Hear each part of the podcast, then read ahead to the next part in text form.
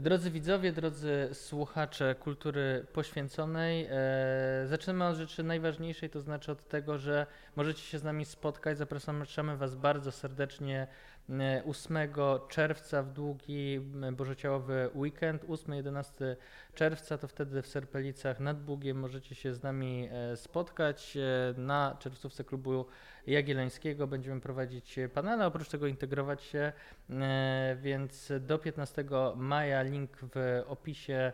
Rejestrujcie się, przyjeżdżajcie i spotkajmy się na ognisku. Oprócz tego łapka w górę, suby i dołączajcie do naszego Discorda, bo między innymi tam była dyskusja o temacie, do którego właśnie chcę przejść, to znaczy do e, głośnego tekstu Konstantego Pilawa, którego tytuł brzmi Czy w kulturze terapeutycznej każdy powinien chodzić na terapię, który to tekst wzbudził bardzo duże dyskusje, 800 tysięcy zasięgu organicznego w social mediach, e, ale tylko co 12 chyba kliknął. Jak co 83. Co setny, prze... co setny klik. Co setny przebrnął przez lit. Tak, więc każdy zhejtował, co setny przeczytał, e, więc będziemy prostować E, wszystkie e, nieścisłości, więc zapraszamy Was do nowego odcinka. I pierwsze pytanie od razu, o czym w ogóle będzie mowa? Dlatego, że w tekście Konstantego e, pada hasło kultury terapeutycznej, ale każdy chyba sobie zdefiniował sam, więc trochę wrócimy jak na pierwszy rok studiów i zapytamy, zdefiniujmy pojęcia, czym jest w ogóle zjawisko kultury terapeutycznej. Konstanty, wywołujecie. Tak, no, zjawisko kultury terapeutycznej jest y, opisywane i badane w dyskursie zachodnim od lat 60. i to jest takie zjawisko, które y, bada, czy pokazuje wpływ na język, na wartości, na sposób rozumienia siebie i innych terapii, różnych nurtów terapeutycznych na codzienne życie. Bo terapia, jak w rozmowie ze mną powiedział dr Piotr Szczukiewicz, wykracza z gabinetów, ten język terapeutyczny wykracza z gabinetów psychoterapeutycznych, no i staje się naszym codziennym językiem opisywania samych siebie. No i to ma swoje bardzo dobre konsekwencje, na przykład takie, że ludzie przestają się wstydzić chodzić do terapeuty, chodzą, jakby wiedzą do jakiego specjalisty się udać, na przykład mają jakiś język podstawowy, żeby opisać swoje dolegliwości, już nie mówią, że przez y, ostatnie 10 lat byli bardzo smutni, tylko że przeżywali kryzys psychiczny albo uważają, że mają depresję i to jest spoko, ale oprócz tego jest dużo innych negatywnych konsekwencji, które starałem się opisać w tym pierwszym tekście, ale też jak nagrywamy, to myślę, że już jak wyjdzie odcinek to być może będzie już opublikowany drugi tekst. Potwierdzam, policzę to. Będzie. Super. E, który będzie polegał, czy który jest taki bardzo prosty w konstrukcji. Zapytałem sześciu specjalistów, jakie są te negatywne e, konsekwencje kultury terapeutycznej i żeby oddać już, już głos i nie przeciągać. Generalnie wspólnym mianownikiem tych negatywnych konsekwencji jest to, że terapia staje się zamiennikiem innych aspektów życia. Nie? Na przykład dzieci przez rodziców nie są już wychowywane, tylko często zanoszone są do terapeuty. Jak się kiedyś mówiło, że generalnie szkoła to jest przechowywalnia dzieci, no to teraz trochę y, taką przechowywalnią dzieci są zajęcia dodatkowe, a spośród nich takim zajęciem dodatkowym w cudzysłowie jest jedna, druga, trzecia terapia i dziecko jest rzucane na jedną i, i, i drugą terapię, bardzo szybko z, zmieniając specjalistów i y, specjaliści, z którymi ja, ja rozmawiałem, y, na przykład pani Anna, Anna Cybula, pozdrawiam, E, powiedziała, że to jest bardzo częste. Nie? Bardzo często się z tym spotyka, że te dzieci przychodzą do terapeuty nie z problemami psychicznymi, tylko z problemami wychowawczymi. Znaczy, po prostu nie potrafią się zachować, nie? a rodzice wrzucają to, no bo proszę naprawić moje dziecko. Nie? Trochę coś takiego. Myślę, że to musi być taki disclaimer pod tytułem zostałeś zhejtowany trochę jak w ogóle klub jagielloński pod tytułem, że chcemy krzywdzić dzieci, bo nie chcemy, żeby chodziły na terapię. Wydaje mi się, że to było zupełnie błędne odczytanie. Może kwestia tekstu, może kwestia odczytania i rzutowania pewnych własnych e, własnego oglądu na, na, na, na, ten tekst. Niemniej jednak disclaimer polega na tym, że zasadniczo nie jesteśmy przeciwko terapii jako takiej, tylko e, właśnie czynienia z terapii, czego erzacu innych E, funkcji, które wcześniej pełniła przyjaciele, rodzina, e, nie wiem, środowisko. E, tak mam to rozumieć też, Piotrek? Ja mam wrażenie, że ten problem wynikł z pomieszania dwóch porządków, w sensie w głowach ludzi, którzy czytali tytuł, bo nie, nie czytali tekstu. E, to znaczy, z jednej strony jest wymiar medyczny, znaczy realny jakby dobrostan psychiczny ludzi, zdrowie psychiczne, nie wiem, kwestie związane z, nie wiem, z zaburzeniami osobowości, tak, e, przykładowo, czyli, nie wiem, kwestia e, borderline przykład, nie? A są, nie wiem, zaburzenia nastroju, czyli depresja przykładowo, tak, czy choroba dwubiegunowa, afektywna. I zakładam, że część ludzi odebrało to na zasadzie, że kultura terapeutyczna uderza w tych ludzi, którzy mają jakby realne problemy psychiczne. W związku z tym znaczy, że jesteście szurami, bo kwestionujecie y, naukę i kwestionujecie jakby osiągnięcia medycyny. Chcecie I że radzimy tym ludziom, żeby wyszli i pobiegali. Tak, pobiegajcie, bo tak, wiecie, trochę w duchu Magdaleny Środy, która no jakby i to był dla nas też problem, bo sami dużo mówiliśmy i pisaliśmy o acedii i jak ona acedię zrównała z depresją, że kiedyś jakby w przyszłości nazywało się to acedią, a teraz to jest depresja, więc generalnie jakby wyjdź z domu, załóż firmę, wszystko jest ok, wszystko jest dobrze. E, I mam wrażenie, że tu nastąpiło jakieś takie pomieszanie. Co śmieszniejsze, ja w tym swoim pierwszym tekście dokładnie y, podaję, Skrytykowałeś przecież Magdalenę Środę, że to jest jakby błędne myślenie, nie? bo depresja nie jest modą, tylko jest chorobą. E, natomiast to nie znaczy, że kultura terapeutyczna nie ma swoich negatywnych konsekwencji. Co więcej, sorry, ale jakby ludzie od 10 lat w Polsce o tym piszą i pisze o tym Lewica. Na przykład Tomasz Stawiszyński pisze o tym Kinga Dunin, Gabriela Lisowska. To była ich domena e, i to było kojarzone, no dobra, skrytykujemy, ale to lewica, więc w sumie ok, ale teraz jak jest na prawicowym medium konserwatywnym czy centroprawicowym, jak, jak się nas często określa, y, no to jest szury, nie? że jakby to już jest coś strasznego. A nie, ja mam wrażenie, podobnie. Nie? Ja mam wrażenie właśnie, że to jakby problem był z tym pojęciem na tej zasadzie, że mamy właśnie zmieszanie wymiaru kulturowego, o czym też jakby teraz też mówiliście, nie? Pewien, pewien lifestyle, pewien sposób życia, pewien sposób jakby postrzegania samego siebie, Czyli e, okej, okay, jakby tam jest praktyka kulturowa w sensie chodzenia na terapię, ale że jakby to jest bardziej coś w rodzaju, wiecie, nie wiem, wyobraźni terapeutycznej. Nie? I to, że ta właśnie taki element bardziej społeczny tego zjawiska y, miesza się e, z elementem medycznym w postaci terapii, w postaci no, tego, co mówiłem wcześniej, tak? czyli realnych problemów psychicznych.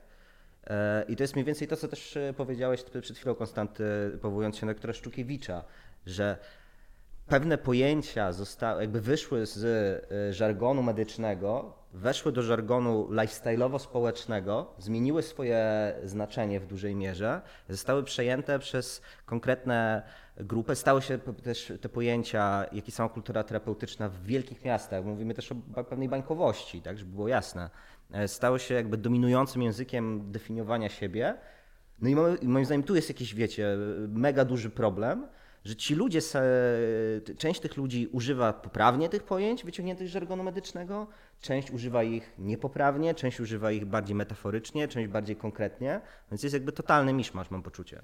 No, wydaje mi się, że to też może być element e, typowego zapóźnienia debaty w Polsce, bo tak, po pierwsze to nawet e, w filmach amerykańskich e, jakby przesiąkało do nas. Woody'ego Allena chyba w latach 70. już. Tak, nie, że. Napieprzał się z kultury terapeutycznej. Nie? E, że, że...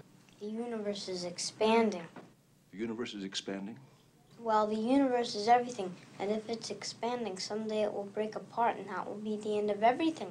Ta kozetka była ele elementem trochę po prostu, no takiego prewencji tak? To znaczy, że ludzie, którzy chodzili e, do psychoterapeuty, nie chodzili dlatego, że często mieli jakiś konkretny problem, tylko po prostu to była prewencja na zasadzie idę tam, żeby powiedzieć swój tydzień, żeby porozmawiać, może coś z tego wyniknie. E, I że jest to tak znormalizowane, że dla nas to było zupełnie, a tam w zachodzie to mają życie, chodzą do.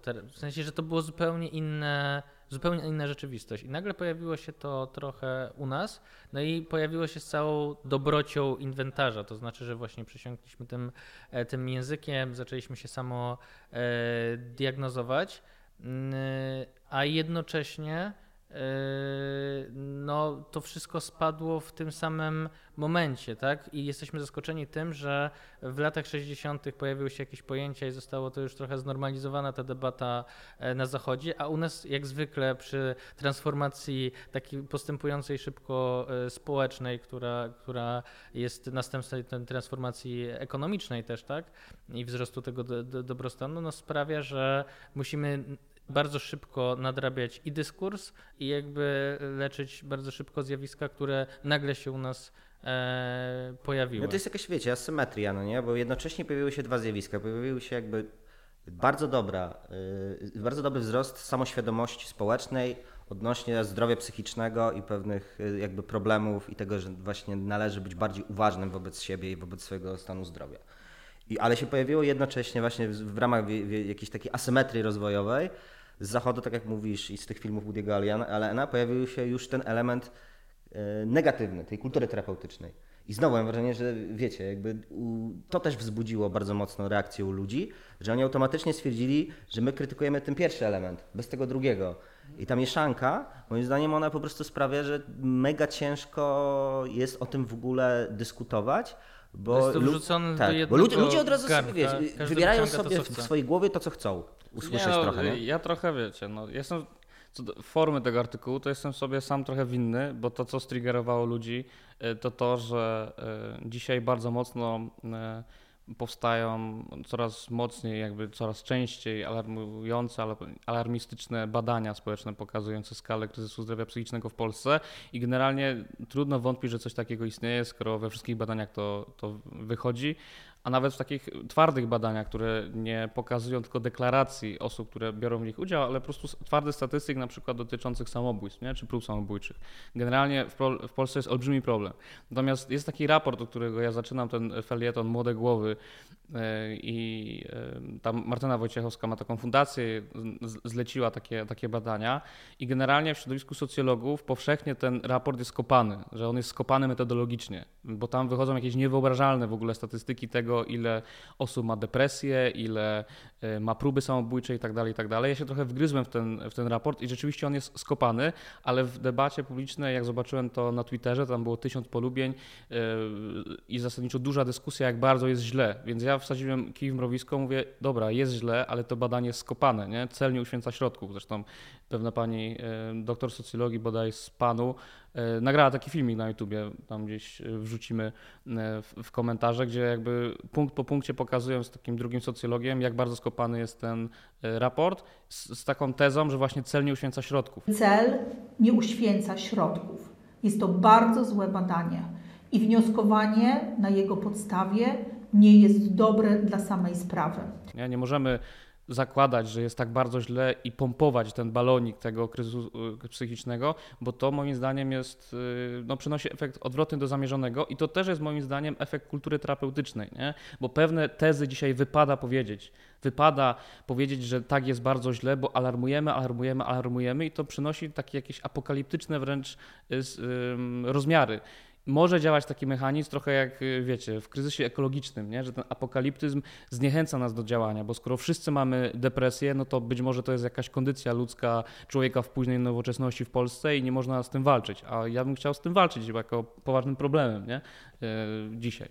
No wydaje mi się, że yy, no tak, to są kolejne dane, które, poś, które poświadczają, że faktycznie jest źle, no bo obiektywnie rzecz biorąc jest źle, a między innymi dlatego, że no bardzo długo nie rozpoznawano tego, że tych psychiatrów, psychologów, psychoterapeutów dziecięcych jest potrzeba tak duża i nagle się zrobił ogromny właściwie ogromne zapotrzebowanie. Być może to też miało wpływ pandemia, tak? Więc pewne procesy, jak to w pandemii, przyspieszyły skokowo. E, no i okazało się, że jesteśmy bardzo do tyłu względem tego, jakie są, jak postępują te e, zmiany społeczne. Ale w takim razie, jak już e, zrobiliśmy te wszystkie disclaimery, myślę, że nikt nie posądzi nas do normalnej o to, dyskusji. O, tak? o, o to, że, że chcemy źle zrobić ludziom, wręcz odwrotnie. E, próbujemy, próbujemy, e, żeby było Zrobić lepiej. dobrze? Tak. To, to jednak chciałbym ustrukturyzować to i zostawić na tym tej kwestii e, wychowania, dlatego że faktycznie ten twój tekst mocno nakierował uwagę na nastolatków czy na dzieci. Tymczasem e, faktycznie i z tego drugiego twojego tekstu i z innych głosów, które się wokół tego tekstu pojawiły, Mm, no mocno wybrzmiało to, że to rodzice dzisiaj traktują terapię i zaprowadzenie do psychologa czy do psychiatry y, swojego dziecka jako remedium na to, że nie radzą sobie z dzieckiem albo nie chcą sobie poradzić, bo uważają, że można to wyoutsourcować na e, na zewnątrz, między innymi Julia Pankiewicz, członkini Komisji do Spraw Przeciwdziałania Mobbingowi i Dyskryminacji i rezydentka psychiatrii. O twoim tekście napisała, że pluje na klub Jagielloński e, przez to, że taki skandaliczny tekst e, powstał, ale napisała, że jedną rzecz, które właśnie, na którą warto zwrócić uwagę i to wrzucę w, gdzieś w przebitce, jest to, że coraz częściej rodzice przychodzą z narracją zróbcie coś z moim, naprawcie moje dziecko, tak? Więc jest to w tym środowisku ludzi, którzy się tym zajmują, chyba mocne przekonanie, że, e, że tak to wygląda. Pytanie, e, no właśnie, czy, e, czy zaczęliśmy trochę medykalizować swoje życie i teraz na wszystko musi być jakaś recepta, diagnoza e, i deprecjonujemy wszystkie inne aspekty naszego życia, jakby skąd to się, no bo nie wiem, czy to do końca jest moda. Wydaje mi się, że to może być coś głębszego. No generalnie to, o czym mówimy, czyli kultura terapeutyczna, starałem się w tym swoim drugim tekście pokazać, że objawia się właściwie we wszystkich grupach społecznych na różny sposób. No i rzeczywiście z tych rozmów y, z dwiema specjalistkami, jedną panią pedagog Anną Cybulą i, drugą Agnieszką e, Malinowską, panią psycholog dziecięcą, wynikało, że istnieje y, no właśnie bardzo duży problem z zastępowania tego wychowania terapią. No właśnie to, co powiedziałeś, na, naprawcie moje dziecko, doktor Malinowska zwracała na to uwagę, że, że to jest problem, bo rodzice nie rozumieją, że terapia to jest ciężka praca, i generalnie gen, wszystkie problemy, czy większość tych problemów, jakie ma dziecko, y, ich źródło to, to jest dom rodzinny, nie? który jest często dysfunkcjonalny, często, nie wiem, patchworkowy, jest ta, ta rodzina jest patchworkowa, y, nie wiem, ojciec za granicą, matka pracująca w korpo i dziecko, które jest właśnie rzucane na jedną, drugą, trzecią terapię, na lekcje tańca, prawda, fortepianu, piłki nożnej i, i jeszcze ma zajęcia w szkole do, do 14-15. Generalnie dziecko pracuje 18 godzin i po trzech latach takiego zapieprzu ma depresję, no trudno się dziwić. E, I generalnie jest, jest to duży problem społeczny, więc generalnie jest to no, twarda rzecz, którą mówią specjaliści, trudno mi nazywać to po prostu to modą. Nie? Ale generalnie im starsza jest, jest, jest osoba, która chodzi na terapię, no to inaczej się to objawia, bo na przykład wśród osób dorastających jest taka tendencja trochę e, być, jakby grania roli osoby traumatyzowanej, nie? straumatyzowanej, terapeutyzowanej, w sensie, że taki sposób zwrócenia na siebie uwagi. I to jest pewna moda, pewnie wielkomiejska moda bardziej, nie? ale doktor Szukiewicz na to zwraca uwagę, że nazywanie swoich problemów, y, na przykład w relacjach, które są normalne w, szkole, y, czy to z rodzicami, traumą, depresją, y, przemocowym zachowaniem, czyli tym całym właśnie językiem terapeutycznym, dźwiga tej osobie, tej, tej dorastającej osobie jakby rangę tego cierpienia. Nie? Czyli dzięki temu, dzięki zwiększeniu tej, tej, tej rangi, no, jakoś zwraca na siebie uwagę. Nie? To no jest moment jakiejś, nie wiem, subkultury wręcz. Nie? Ale wydaje mi się, że to jest y, klub, bo z mojej perspektywy obawiałbym się przy całym,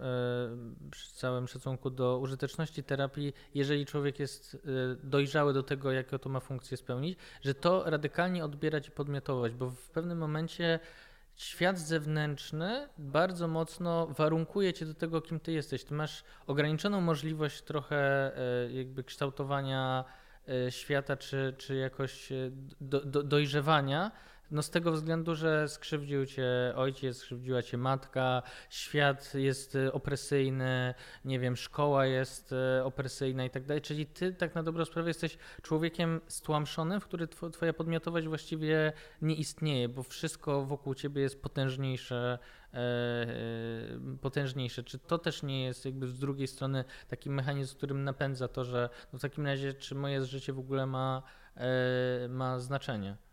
Mam poczucie, że y, kultura terapeutyczna i coaching, o którym robiliśmy odcinek, pisaliśmy materiały na portalu, to jest awers i rewers trochę tej samej monety. To znaczy, tu i tu jest mm, pewna podstawa wspólna, czyli bardzo takie indywidualistyczne podejście e, do człowieka, indywidualistyczna antropologia, ale z drugiej strony mm, ten awers i rewers polega na tym, że w coachingu, wiecie, jakby jest tym takim pop coachingu jest jakby, jakby proste, e, proste świat, remedium. Świat w ogóle nie ma znaczenia. Tak, nie ma znaczenia. Ty jesteś jakby wszystko, wszystko rozwalić, nie? Tak. Jakby yy, wiecie, liczy się tylko twoja, yy, wasza wola. Nie? Jeżeli macie wolę, to yy, jakby działacie sami, odcinacie się, wiecie, tu są wasi rodzice toksyczni, to wy jesteście tutaj. Więc odcinacie się od wszystkiego, co ma negatywne konsekwencje, co jest balastem i przecie do przodu. Nie?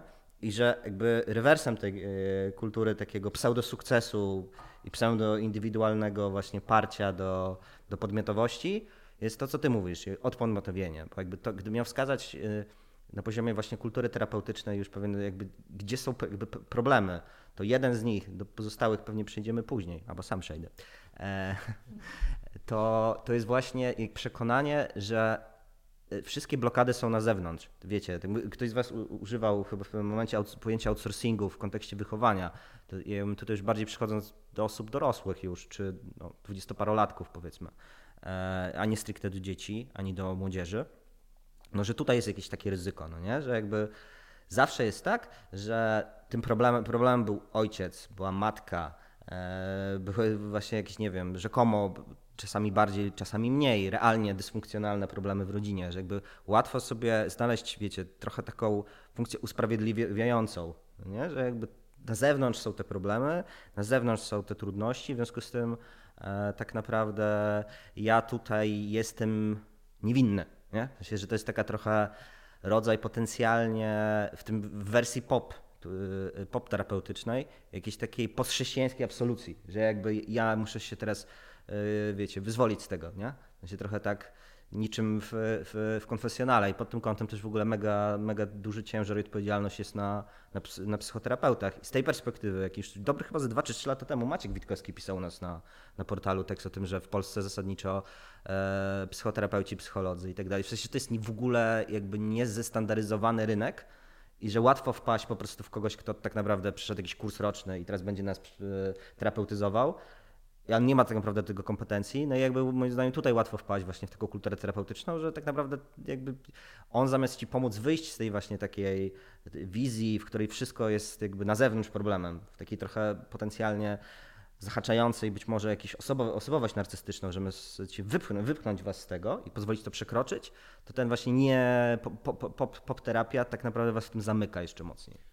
To ci ludzie, którzy, z którymi rozmawiałem, też bardzo mocno podkreślali jakby ciężar etyki tego, tego zawodu i też problem z brakiem standaryzacji, więc jakby generalnie mm, bardzo trudno jest robić, czy inaczej, trudniej jest robić jakieś lewe interesy będąc lekarzem w Polsce niż po prostu łamać wszelkie normy etyczne będąc terapeutą po jednym kursie rocznym gdzieś tam. Nie? Y, Ja w tych rozmowach też to było y, ciekawe, że ta pani taka Małgorzata Kowalcza, ona 40 lat jest psychoterapeutką, powiedziała, że generalnie terapeuta musi być osobą e, takim obiektem pośredniczącym. To znaczy, że on nie może przejmować roli ani rodzica, ani, prawda, nie wiem, spowiednika, przewodnika duchowego, przyjaciela, kogoś najbliższego na świecie. To ma być e, człowiek, który ci pomoże zrozumieć samego siebie i dobry terapeuta zachowuje ten dystans. Nie? Problem z tymi coachami i Wie, psychologami. kiedy, wie, gdzie, kiedy skończyć. Tak, wszelkiej maści jest to, że oni bardzo łatwo łamią te granice i przechodzą na takie przyjacielskie relacje, po prostu y, st- stają się takimi osobami, od których ci ludzie się uzależniają. To właśnie Małgorzata Korwalczy mówiła, że istnieje takie zjawisko uzależnienia od terapii. Cały czas chodzimy na terapię, bo to jest jakaś odpowiedź na osamotnienie. Jesteśmy samotnymi ludźmi, więc chodzimy do terapeuty trochę kupujemy sobie przyjaciela e, za 300 zł raz na tydzień. Nie? Mamy tę godzinę czy dwie, gdzie możemy się wyżalić, gdzie możemy powiedzieć, co czujemy. I to jest taki mechanizm uzależniający. Nie? Też taki poważny problem to autodiagnozowanie. Y, Też ta sama osoba na to zwraca uwagę. Dzisiaj wszyscy są DDA, powiedziała, że generalnie wchodzą do gabinetu, jestem DDA, czyli dorosłe dziecko alkoholika, jako syndrom taki no, wrastania czy wychowywania się w domu, gdzie jest alkoholik. I generalnie to też bardzo mądre, co pani Małgorzata powiedziała, że e, ona nie przywiązuje do tego zupełnie żadnej wagi, tylko stara się zadać pytanie od razu, a co to do pana pani znaczy? Jak pan to definiuje, pani definiuje? Nie? Żeby nie utwierdzać w tej autodiagnozie, tylko dopiero do niej dochodzić, bo często jest, jest, jest taka tendencja. Nie? Więc jakby jest dużo tych problemów i Ostatnia anegdota, chyba najmocniejsza w tym całym tekście, yy, tajemnica lekarska, więc nie, nie zdradzam terapeutki, która mi o tym, o tym mówiła, ale osoba tam 20-30 lat już, już w zawodzie. z certyfikatem i w ogóle poważna osoba wykształcona, mówi, że generalnie spotkała się z dwoma takimi przypadkami związanymi z zaburzeniami seksualności, które były charakterystyczne, bo właśnie były idealnym odzwierciedleniem trendu, czyli internetowej kultury terapeutycznej, która tak wpija się w mózgi, że ludzie dzięki tym pojęciom tłumaczą swoje dolegliwości, de facto wypierając to, co jest prawdziwe. Był taki typ, który przyszedł, taki pacjent, który miał problem z seksoholizmem e, i notorycznie zdradzał swoją żonę, tam oglądał też pornografię, tak jakby bardzo był aktywny seksualnie e, poza małżeństwem e, i nie traktował to w kategoriach problemu, tylko mówił o, o tym, że jest poliromantyczny. Poliromantyczność jako takie zasłyszane hasło z Instagrama była jakąś taką maską, którą sobie przybrał, a tak naprawdę jego poważnym problemem był seksoholizm. Nie? Jakby, I jakby to, to, jest, to jest duży, duży problem, że generalnie świat i kultura dają ci narzędzia, które de facto nie służą do rozumienia siebie, tylko do nakładania masek i obwarowania się od, de facto od, od swoich realnych problemów. Nie?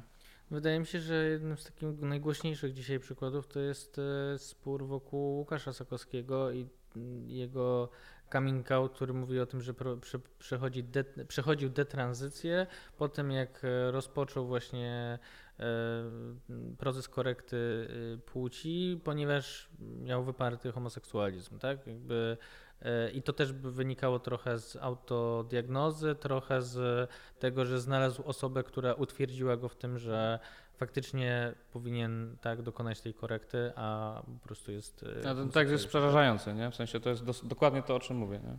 Tak, tak, tak. To, to, się, to się dokładnie w tym. I, i to też się dla odmiany e, gdzieś wpisuje w, w tą w to, co mówił e, profesor Lew Starowicz, tak, że czeka nas ta fala detranzycji po tym, jak, e, jak właśnie dokonała się szereg złych diagnoz, a dzisiaj też to dobrze widać w tej książce Mów mi ono pani Kalukin E, wrzucę w opis, bo nie pamiętam teraz, e, pamiętam tytuł książki, mów mi ono. No i tam właśnie też było bardzo mocno opisane to, że rodzice się gubią dzisiaj, idą do specjalistów, a to do kogo, do jakiego specjalisty e, zadzwonisz też ma znaczenie w kontekście tego, jak będzie wyglądał proces diagnozy, ile on będzie trwał i na ile on będzie faktycznie no, trafny. Mm, no ale też e, no, nie bójmy się tego powiedzieć. Oddajesz tak na dobrą sprawę najważniejszą część e, swojego życia, czy życia swojego dziecka w ręce komuś, komu musisz absolutnie zaufać, że to jest ta osoba, która trafnie zdiagnozuje, czy twoje dziecko powinno zmienić, e, tak dokonać korekty płci, czy w tym wypadku, jeżeli źle, to chyba można powiedzieć zmienić płeć, czy, czy nie, bo, bo ma źle stwierdzoną... Mi przyszła taka analogia do głowy, że generalnie Wyobraźmy sobie człowieka, który ma takie sanie duchowe i chce iść do jakiegoś kościoła, idzie do jakiegoś kościoła, ale nie sprawdza, co to jest za kościół. Nie? Raz może trafić na y, prawda, luteranizm, raz na kalwinizm, raz na katolicyzm. Generalnie różne rzeczy, ten sam Bóg, ale różne rzeczy. Nie? Więc generalnie z terapią jest tak samo. Są różne nurty, różne założenia antropologiczne, które za nimi stoją, różne metody. Możemy, jakby, skoro mamy ten internet, to korzystajmy też z niego z takiej strony edukacyjnej. Nie? Na przykład te nurty, które są jakieś y, przekonujące dla mnie, one są związane z Wiktorem Franklem i tą y, logoterapią. Nie? Więc gdybym myślał o swojej terapii, to być może zwróciłbym się na przykład do doktora Szukiewicza albo kogoś, który y, uczy w, tym, czy znaczy uczy, właśnie, uczy, nauczyciel, nie, terapeuta, e, właśnie w tym nurcie, nie? E, bo to jest taki nurt psychoanalizy, który jest nastawiony na sens, na, egzystenc- na taką egzystencjalną E, perspektywę i też e, duchowość, nie, nie wypiera duchowości jako takiej, więc jakby taki może, nie wiem, apel, żeby skoro myślicie o terapii, to żeby po prostu sprawdzać, w jakim nurcie to jest i co ten nurt znaczy, nie? bo pod różnymi nurtami kierują, e, kryją się różne założenia, nie wszystkie muszą wam pasować. Nie? Ja, z tej perspektywy niedawno publikowaliśmy na łamach portalu wywiad Czarka Borszewskiego z małżeństwem państwa gajdów, którzy są właśnie chrześcijańskimi psychoterapeutami E, którzy, jeśli dobrze pamiętam, e, jeszcze wywiad e, korzystają choćby z, z ojców Kościoła w kontekście pracy terapeutycznej. Mm, więc to też nie jest tak, że psychoterapia musi być tylko i wyłącznie, być może dla części słuchaczy, oglądaczy, zabrzmiało tak, jakbyśmy wrzucali terapię do worka lewicowego. Nie, jakby to może być też jakby jak najbardziej wpisane w, w przyszło mi to do głowy powiedziałeś o tej duchowości w kontekście logoterapii, że to może być po prostu coś e, uzupełnia, tak, uzupełniającego, zintegrowanego z, e, z samą duchowością, e, więc to też jakby chciałem podkreślić. To też nie jest nic kontrowersyjnego, bo to się stało jakoś kontrowersyjne, jakby to było właśnie pęknięcie na, na prawicę, lewicę, ale nie jest, y, nie było nigdy kontrowersyjne w kontekście, nie wiem, współpracy księży z psychiatrami czy z terapeutami, bo do księży zgłasza się mnóstwo osób, które ma różnego rodzaju zaburzenia i księże muszą to odsiać też, tak? Jakby, Co więcej, w seminariach, mam taki jakiś przykład z, z dalszych znajomych, w seminariach jest tak, że na przykład jak jest kleryk, który wstępuje do seminarium i na przykład jest z rodziny patchworkowej, to nie chcę się pomylić, ale na pewno on nie tylko był bardzo proszony o to, żeby odbył terapię, tylko wręcz był wysyłany. Nie? Jakby musisz iść na terapię, bo generalnie jesteś z takiej rodziny, mogą pojawić się problemy wychowawcze, jakby na, w ramach twojego rozwoju, tak? Pogadaj, nie? Więc jakby ta, ta współpraca jest coraz, coraz gęstsza, nie? I dobrze, nie? Wracamy do tematu rodziny. Czuję, że, że nie, był, nie został wyeksplorowany do końca, e, bo mam poczucie, że często pojawia się ten wątek e, u rodziny patchworkowej, że jednak e, kiedyś też ten outsourcing jakoś wychowania i opieki był, tylko on się odbywał inaczej, bo odbywał się poprzez babcię i dziadka, poprzez ciotkę, poprzez sąsiadkę, że jednak dzieci z rodzin, nie mówię tylko patchworkowych, tak, ale wtedy no rodzin tak zapracowanych, nie wiem, gdzie był alkoholik, ojciec, whatever, e, że jednak to dziecko też wychowało się gdzieś indziej, ale miało gdzie.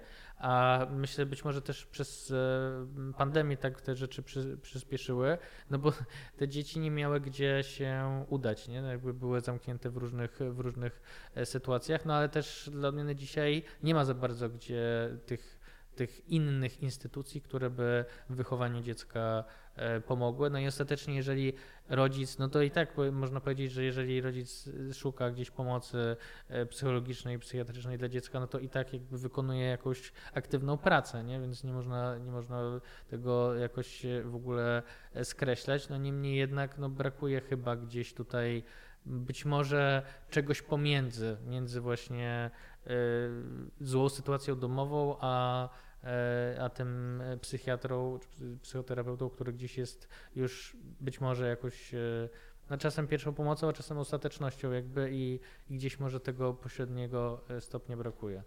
No ja nie chcę najeżdżać na rodziców, nie? Bo jakby bez sensu.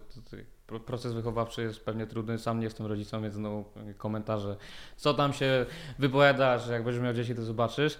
E, No ale Ja jest ta wypowiedź zawsze z autorytetu, że ludzie tak mówią, którzy się tym zajmują, że to nie tylko jest jakby zastępowanie terapii, e, wychowania terapią, ale e, taka etykietowanie, nie? coś takiego, że generalnie idziesz do terapeuty, idziesz do pedagoga, który też prowadzi jakąś tam terapię pedagogiczną, dostajesz y, glejt, że jest dysleksja, dysgrafia albo coś, nie wiem, też nawet, nie wiem, zaburzenia osobowości, depresja i tak dalej i to jest glejt, który w szkole, czy wśród rówieśników, czy nawet w domu y, de facto zwalnia to dziecko z wszelkiej odpowiedzialności, z wszelkiego starania, wszelkie drzwi się otwierają, y, w szkole nagle same piąteczki, bo e, panie nauczycielki boją się postawić jedynkę osobie w depresji i tak dalej. To jest realny problem, nie? W sensie wydaje mi się, że ludzie w środowisku jeszcze nie do końca potrafią zajmować się, czy wychowywać, czy uczyć właśnie takie osoby, które mają jakieś problemy psychiczne, bo specjalne traktowanie zwykle ogranicza się do luźnego traktowania, czym de facto w jakiejś tam większości tych przypadków y, nie bardzo klinicznych, trudnych i, i, i tak dalej, no jest krzywdą dla tego dziecka. Nie? Jak nie wymagasz od dziecka, które ma 8 lat, no to dziecko jest jakby inteligentne, to nie będzie się uczyć, nie będzie cwaniaczyć nie? przez cały czas. Niczego się nie, nie nauczy, nie będzie wychowane i za 20 lat będzie z nim problem w społeczeństwie. Nie? Jakby, wydaje mi się, że to też jest duży, duży problem. Etykietowanie i jakby mówienie o tym, że jakby jak ktoś ma dysle, dysleksję albo dysgrafię, dostaje papier, że ma pół godziny dłużej na egzaminie, to jest właśnie po to, żeby te pół godziny dłużej było, ale nie po to, żeby w domu dużo ciężej pracować z tym dzieckiem, bo jak masz problem, to musisz jakby więcej pracować niż rówieśnicy, którzy go nie mają. Takiego myślenia nie ma, to mówią pedagodzy i to jest problem z, realnie, nie? Czyli nie, że masz, że to jest papier na dodatkową trudność, tylko papier na dodatkową łatwość. Tak, jakby, tak, nie? no często, nie? Aha. Nie, ale to, to, to jest, jak mówiłem o tym pośredniczeniu, to myślę, że to jest też trochę inny wymiar tego, to znaczy, że coraz większa grupa osób nie wie do końca, jak sobie radzić z tego rodzaju wyzwaniami, na przykład dzieckiem, które ma zdiagnozowane coś, a ty jako osoba, która nie jest jego rodzicem, nie wie do końca, jak z nim e, funkcjonować, tak? Czego, co możesz, co nie możesz, co może zostać jakoś odebrane, więc tutaj akurat w kontekście nauczycieli myślę, że, że to też byłaby duża łatwość, gdyby, gdyby im podnieść jakoś tam wiedzę czy kompetencje w tym zakresie, no bo nie pomożemy dziecku, jeżeli ono będzie tylko raz w tygodniu chodzić na godzinną sesję terapeutyczną, tylko to w jakim środowisku funkcjonuje jest kluczowe. E, Jeszcze jeden aspekt w kontekście braku poziomu pośredniego. E, Mówiłeś o tych babciach, o ciotkach. No to chyba jest na poziomie, wiecie, społecznym.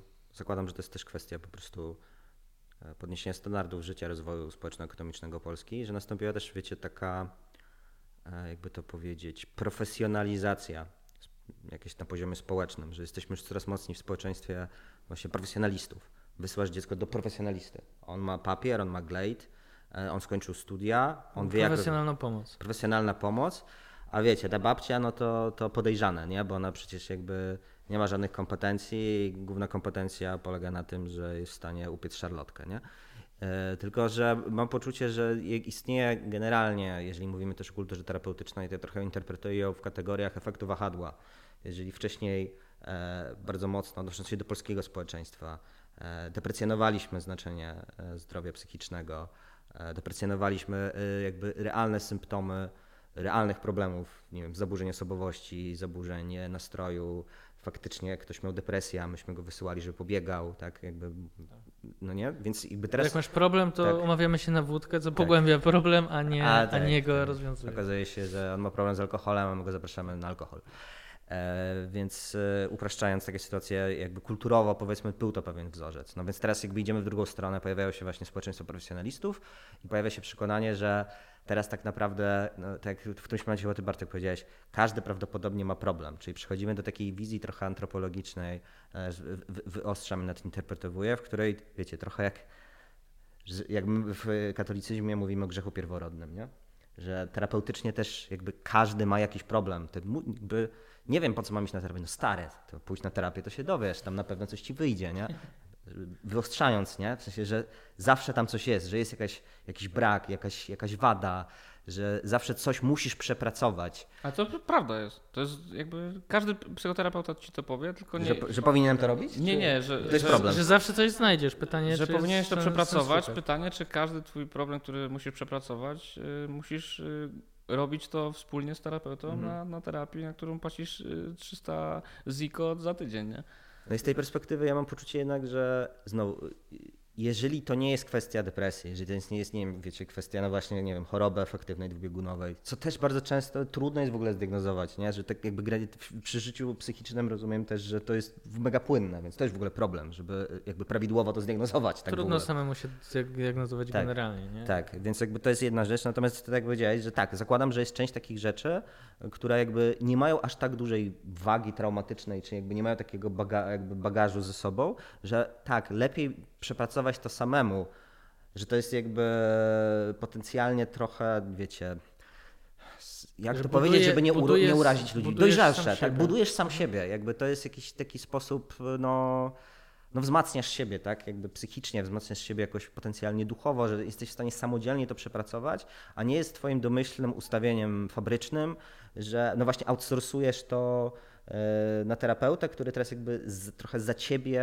ma to rozwiązać.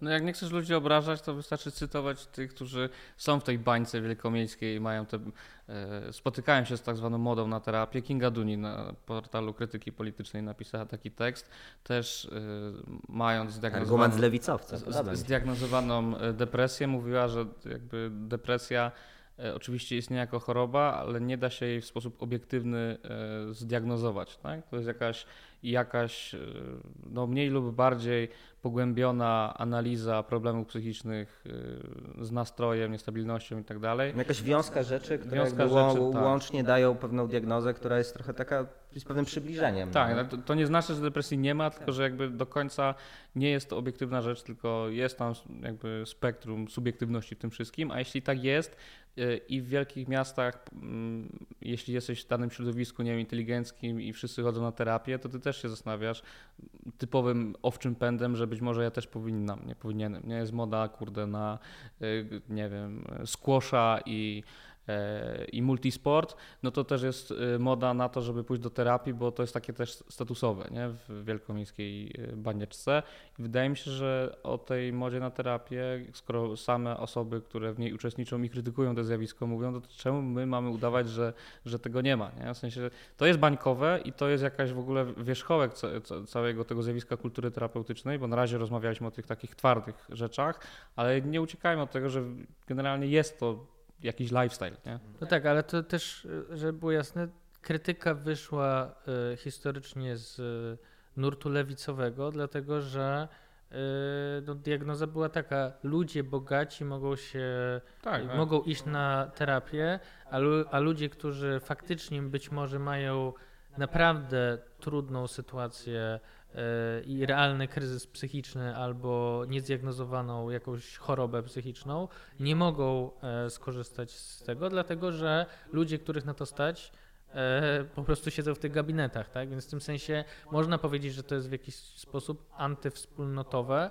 jeżeli jakby wykorzystuje ograniczone zasoby prewencyjnie, bo po prostu mnie na to stać, jednocześnie nie dając możliwości skorzystać osobom, które, dla których to faktycznie być może jest być albo nie być, jeżeli mówimy o sytuacjach e, granicznych. Tak? No mocno to stawiam i pod, publicystycznie podkręcam, no ale trochę te, tego rodzaju ostrze krytyki e, było i dlatego teraz lewica mówi, nie, nie, z terapią wszystko jest ok, każdy powinien ten, tylko trzeba, ich musi być dużo więcej, dużo więcej, tak żeby każdy mógł skorzystać. Zasadniczo no jest e, utopijne, biorąc pod uwagę e, wyzwania naszego systemu wiem, no jakby- zdrowia w ogóle. Jeśli liczba studentek psychologii w największych pięciu miastach w Polsce jest taka jak w statystykach realna, to prawdopodobnie no jest same ta- tabuny psychologów w Polsce, którzy Tak, pytanie, skończyli czy- studia magisterskie. pytanie, czy powinny, by, powinny być psychoterapeutami. To jest kolejne pytanie.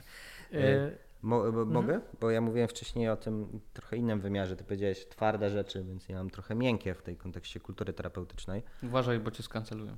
Em, że mam poczucie, że częścią też tej kultury terapeutycznej jest em, to jest też to, o czym mówiliśmy już też w poprzednich odcinkach, pewne zjawisko kulturowe, wiecie, takiego bardzo mocnego skupienia się na emocjach, e, emo, takiego emotywizmu, że tak bardzo muszę ufać swoim emocjom, tak bardzo muszę słuchać tych emocji, tak bardzo muszę właśnie wchodzić w siebie auto, autoanalitycznie, że mam poczucie, że w tej wersji szczególnie pop terapeutycznej e, jest pewne ryzyko, wiecie, stania się więźniem własnych emocji, tego, że to są pewne elementy w tekście, które już wszyscy będziecie, słuchacze, oglądacze będziecie mogli przeczytać, podlinkujemy go. Tam były te fragmenty dotyczące e, czegoś, co jakby ja odebrałem jako pewna właśnie tożsamość terapeutyczna w kontekście emocjonalnym, pewnego selfizmu, tak? że jakby coś, coś na granicy pewnego nar- narcyzmu, że jakby tak mocno jakby też oczekuję od innych ludzi, już nie od terapeuty, tylko od innych ludzi. Samorealizacja, samoocena, samoakceptacja, Tak. jakby trzy dogmaty, nie? Tak, ale to jest jedna rzecz, ale druga, że jakby w, kontakt, w kontaktach z ludźmi ty oczekujesz właśnie takiego bardzo y, radykalnie mocnego empatyzmu, że oczekujesz od, od wszystkich ludzi dookoła, że oni będą cię traktować trochę jak terapeuta. Jakby to jest też dla mnie jakiś taki rodzaj problemu, że to jest jakieś takie podejście, które podszyte jest potencjalnie narcyzmem, e, ale też jest takie trochę, wiecie, w niektórych przypadkach wręcz bym powiedział, istnieje ryzyko instrumentalizowania tych drugich ludzi, że traktujemy ich jak kotwice emocjonalne, bo oni mają nam jakby pomagać rozwiązywać nasze problemy. E, I że to jest właśnie jakieś takie, y, znowu jak mówiliśmy o tym, że pewne pojęcia wychodzą poza żargon lekarski, to pewna jakby sposób relacji wychodzi z gabinetu do życia codziennego. I to też dla mnie jakoś wydaje mi się potencjalnie problematyczne pod kątem, nie wiem, wiecie, codziennych relacji, pewnego lifestyle'u, sposobu relacji z, drugimi, z drugim człowiekiem. No i ja tych ludzi, to był największy kwik, mówiąc brzydko, nazwałem atencjuszami. Właśnie takimi, którzy są egotykami, yy, nastawionymi na to, że ich emocje są ostatecznym wykładnikiem prawdy o świecie i jakby też niektóre reakcje na ten artykuł potwierdzały moim zdaniem tezę, które tam stawiam. To znaczy, że generalnie skala sygnalizowania cnoty po tym artykule, że trzeba teraz zamanifestować, że generalnie to jest tak okrutny tekst, bo jest nieempatyczny, powoduje, że ja już trochę sam głupię. To znaczy, czy ja jak piszę na portalu Klubu Jagiellońskiego cokolwiek, to czy ja mam pisać tak, z założeniem, że czytają to ludzie wrażliwi, przewrażliwieni, czy po prostu pisać felietony do debaty publicznej, nie? Kurczę, no nie wiem, to tak jakby ta imba z Sakowskim, tak? Jak on ma? Z Łukaszem. Tak, Łukaszem. Y, generalnie o co jest ta imba? Oprócz tego, że jest tożsamościowy. Że, że tak, jest tożsamościowy i zarzuca mu się jakoś tam nieuczciwość, co, co nie wnikam, bo nie, nie siedzę tak mocno w tej debacie. Ale co mu się zarzuca? Że generalnie nie można mówić w ten sposób o temacie detranzycji, bo są y, osoby w Polsce, które zmagają się z takimi problemami i on jest nieempatyczny, pokazując. Y, jest z niechęci. Tak, że jest, ze, że z niechęci. Tak? Tymczasem podstawowy jakiś wykładnik, jak rozumiem, jego e, myślenia o tym wszystkim, to jest jakby e, załatwienie, poradzenie sobie z tym wszystkim, co on musiał przechodzić i on nie chce, żeby ludzie to przechodzili, nie?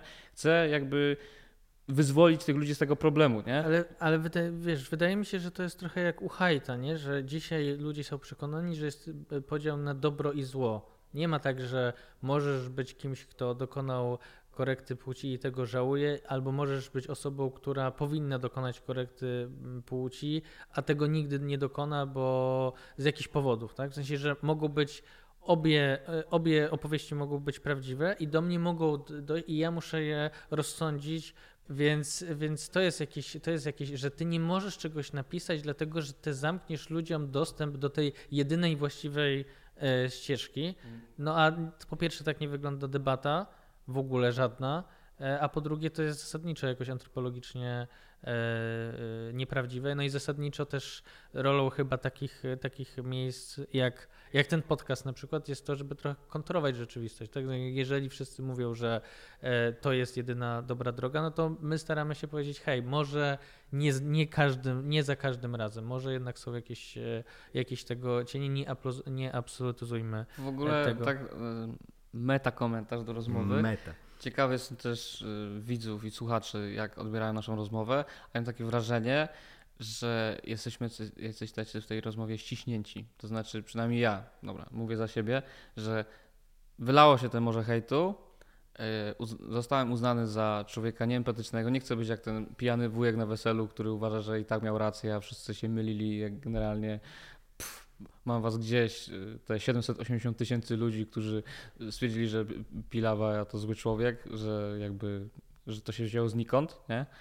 Y, ale z drugiej strony czuję tej Czujesz roz... wuja w sobie. Czuję wuja w sobie z, z, drugiej strony, a z trzeciej, że trochę się autocenzurujemy, nie? W tej rozmowie. W sensie, że ja mam takie poczucie, żeby dwa lata nagrywamy ten podcast. Gdyby y, co dwa tygodnie spisywać w takiej formie felietonu, jak ja napisałem ten, ten o kulturze terapeutycznej, to byśmy byli kancelowani, byłyby takie imby co dwa tygodnie, bo my w tym podcaście często śmiejemy się ze wszystkiego poza poprawnością polityczną. Nie? Tego się obawiam, że Wylało się, prawda, y, hejt się wylał i teraz kultura poświęcona się będzie krygować, bo, y, bo tak się wydarzyło. No ja nie robię podcastu dla y, wrażliwców, przewrażliwionych ludzi, emotywistów, atencjuszy, nie wiem jak to jeszcze nazwać. I wkurza mnie to, nie? Nie chcę jakby... No to jest y, ostatni właściwie punkt, z którym chciałem po, no, pogadać, no to znaczy ten, ten wątek selfizmu. To znaczy, że z tej kultury terapeutycznej pod tytułem cały czas zastanawiam się, co świat robi mnie, jak na mnie wpływa i co ja muszę przepracować, czy co mi zrobił, no wynika to, że ja muszę się jakoś chronić trochę jak przed czarną magią, e, że y, muszę tworzyć taki świat, w którym on no jest dla mnie przyjazny, on mnie jakoś nie traumatyzuje właśnie. No i mam wrażenie, że z tego bierze się cała ta woke culture na zachodzie, tak? Coś, co do nas znowu dopiero dociera, ale jeszcze może nie jest tak hardkorowo jak, e, jak chociażby w Stanach, co wydaje mi się pokłosiem właśnie takiej kultury e, terapeutycznej, jaka, jaka się e, stworzyła. To znaczy, że my musimy stworzyć taki świat, w którym nie ma trudnych tematów, nie ma temat, nie ma debat tożsamościowych, e, nie ma sporów o rzeczy e, najważniejsze, bo to mnie rani, bo to mi przypomni, że w moim życiu coś było e, złego. To mi się wydaje jakoś niedojrzałe, a co gorsze, wydaje mi się to utopijne, to znaczy jakieś próba stworzenia takiego idealnego świata jak Huxleyowskiego, w którym, w którym wszyscy będą tylko pytać, czy na pewno dobrze się czujesz i czy wszystko w porządku. Może dzisiaj jednak wyjdziesz wcześniej z pracy, coś niewyraźnie dziś wyglądasz, e, więc, więc może sobie odpocznij. Nie? W sensie to, to jest jakieś, e, rozumiem, chęć poradzenia sobie z rzeczywistością, ale próba zmiany rzeczywistości e, w, w takim zakresie właśnie łukowym wydaje mi się no, drogą do znaczy unieszczęśliwienia tych ludzi, bo tworzy im fałszywy obraz świata, jaki mogą zbudować. Wydaje mi się, że nie, niestety. Ja mam, metaforycznie mam poczucie takiej infantylizacji i redukcji człowieka do właśnie jakiegoś takiego małego dziecka, jak wiecie, macie, nie wiem, e, e, tam jest dwulatka, który tam uczy się e, powoli chodzić i bierze się tam, jak są ostre kąty w domu gdzieś przy, przy stole, nie? to trzeba założyć, żeby się przypadkowo nie zraniło. Mam poczucie, że ta kultura terapeutyczna właśnie to są takie no, takie stępiania prewencyjne wszelkich kantów, tak jak mówiłeś. I, I że to jest rzeczywiście utopijne, jest to bardzo irytujące. Na poziomie kulturowym to wynika z czegoś, co wydaje mi się też już jakoś diagnozowaliśmy prawdopodobnie w jednym z 500 odcinków, e, czyli tak, na pewno to był odcinek z Maciejem Gdulą w tytule. W tytule. W tytule. To jeden z, z jakichś początkowych. Tak. Tam Gdzie... był Miękiszon chyba w tytule. Miękiszon, Miękiszon Maciej Gdula. Pozdrawiamy. E... Powiedziałeś, że mam się nie cenzurować, to Dzięki, włączyłem trochę, wróciłem. I'm back! Przepraszam. E, rozszerzenie w ogóle pojęcia przemocy. Jakby wszystko jest, wiecie, wszystko jest przemocą, jak u Michela Foucault, tak? Jakby wiedza jest, wiedza jest władzą, władza jest przemocą, e, język jest e, przemocą, tak? Jest pewną strukturą, która od razu nas jakoś więzi, krzywdzi. I znowu, jak mówiłem o efekcie wahadła, to znowu mam poczucie, że to jest, wiecie, hardkorowy efekt wahadła, no nie? że teraz jakby każde jakby delikatnie ostrzejsze zwrócenie uwagi może mieć już charakter przemocowy. No jakby, przepraszam, ale muszę, jakby ile dyskusji się przelało na temat tych fragmentów tego felietonu, gdzie pisało się o tych reprymendach rodzicielskich. No żeż, ma mać, jakby twierdzenie, że to były jakieś przemocowe rzeczy, że to nie wolno, no, no, no, tak nie wolno mu. No nie, okej, okay, dobra, nie były to spoko rzeczy, ale jakby whatever, w sensie każdy z nas to słyszał wielokrotnie. Czy naprawdę zniszczyło nam to życie, czy zmasakrowało nam to funkcjonowanie, czy zmasakrowało nam to psychę. Idź na terapię, to się dowiesz. tak, na terapię się dowiem. No, no żeż ja cię nie mogę. Nie wiem, w sensie to jest tak bardzo też jakieś właśnie nad, nadprogramowe, nie?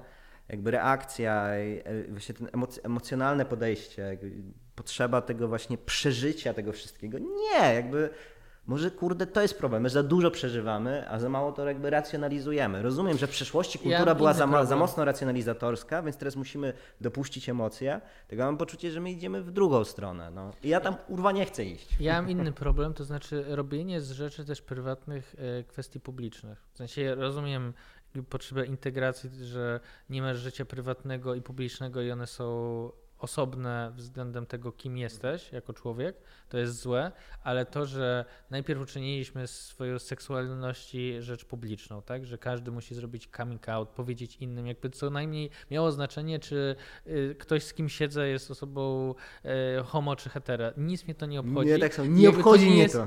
Nie, nie interesuje mnie to, nie, mów mi tego. Tak, to ty dzwonisz. Tak samo, I tak samo, wiecie, jakby czy naprawdę musimy mówić o wszystkich swoich najbardziej jakichś takich prywatnych rzeczach. Też, e, też w kontekście, rozumiem, że niektórzy chcą znormalizować kwestię, nie wiem, depresji i tak dalej i nie mam z tym jakby, być, być może to jest, ale mam wrażenie, że niektórzy jednak starają się właśnie być tymi, znaczy st- starają się, to pachnie trochę ante- atencjuszostwem, to co ty nazwałeś, nie? I nie bójmy się tego, tego powiedzieć. W sensie, po co, to, po co to robić? Po co uzewnętrzniać, i jakby stwarzać publiczny temat? Dlaczego zmuszasz też mnie, żebym postrzegał cię przez pryzmat twoich problemów, tak? Ja chcę cię traktować podmiotowo, ja chcę cię traktować, jeżeli uważasz, że cię traktuję e, źle i masz tym problem, to mi to też powiedz, tak? Ale nie zmuszaj mnie do tego, żebym się zastanawiał, może powinienem to inaczej powiedzieć, może traktować go właśnie tak, może jednak dam mu piątkę, a nie czwórkę,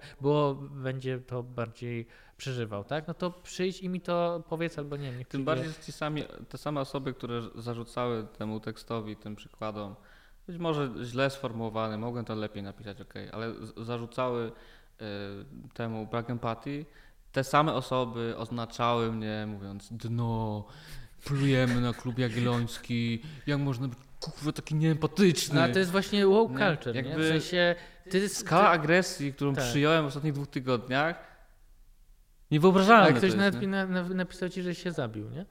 To, takie było ten. W sensie w komentarzu było, że Dzięki, tak, nie znałem. O, o, o, tak, o innym e, tam odradzasz terapii, zabij się. Nie, nie. nie to akurat Próbuj, szanuję. dodaj. Szanuję to, w sensie jest konsekwentny do dna przynajmniej, tak? Mam nadzieję, nie ma że nam- miękkiej gry. Że nam nie, nie, nie zdają tego filmu za słowa klucze. Nie no, no jakby słuchajcie, no jakby nie ma tolerancji dla wrogów tolerancji. No takie rzeczy bodajże tam na murach pisali w 68 roku, jak była ta rewolucja Uuu, seksualna. prawactwo, No prawactwo. bo w końcu stary mówisz, że, mówisz, że miękiszony, to wiesz, uruchamiam na koniec. Neo- To Marxizm. muszę, muszę w takim razie, ja czu- czuję wewnętrznie, że dobijamy do naszego punktu, punktu zamknięcia. To jest ten moment, gdzie już musimy przestać nagrywać, a mówimy dalej, tak? Tak, przeniesiemy to do podstolika. E, czy wybrzmiało wszystko, co miało wybrzmieć? Chyba tak. Czekaj, ja muszę sprawdzić w moim notatniczku. E, chyba tak, chyba na koniec O, notatniczek jeszcze z muminkami wspaniały. chcemy, chcemy z wami, bo, że aha, po pierwsze była fajna roz, gdzieś dyskusja i głosy na Discordzie e, wśród Tak, naszych, super. naszych słuchaczy i to też chyba dało nam do, do myślenia.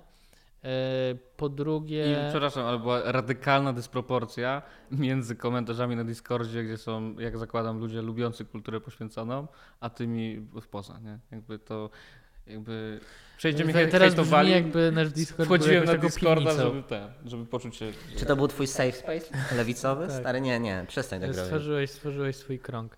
E, A po drugie, chcemy z Wami o tym i o innych rzeczach e, porozmawiać w Serpelicach 8 e, czerwca do 11 długi weekend bożociałowy. Zapisujcie się do 15 maja, macie czas. Czekamy na Was bardzo e, serdecznie. W zeszłym roku poznaliśmy między innymi ekipę e, z Lublina, z którym teraz zrobiliśmy drugi tygiel. Sensie oni zrobili, a Tercio, byli. tercio My przyjechaliśmy. Więc, e, więc z tego wychodzą bardzo fajne e, rzeczy. Więc e, dzięki za ten odcinek i do usłyszenia już za tydzień.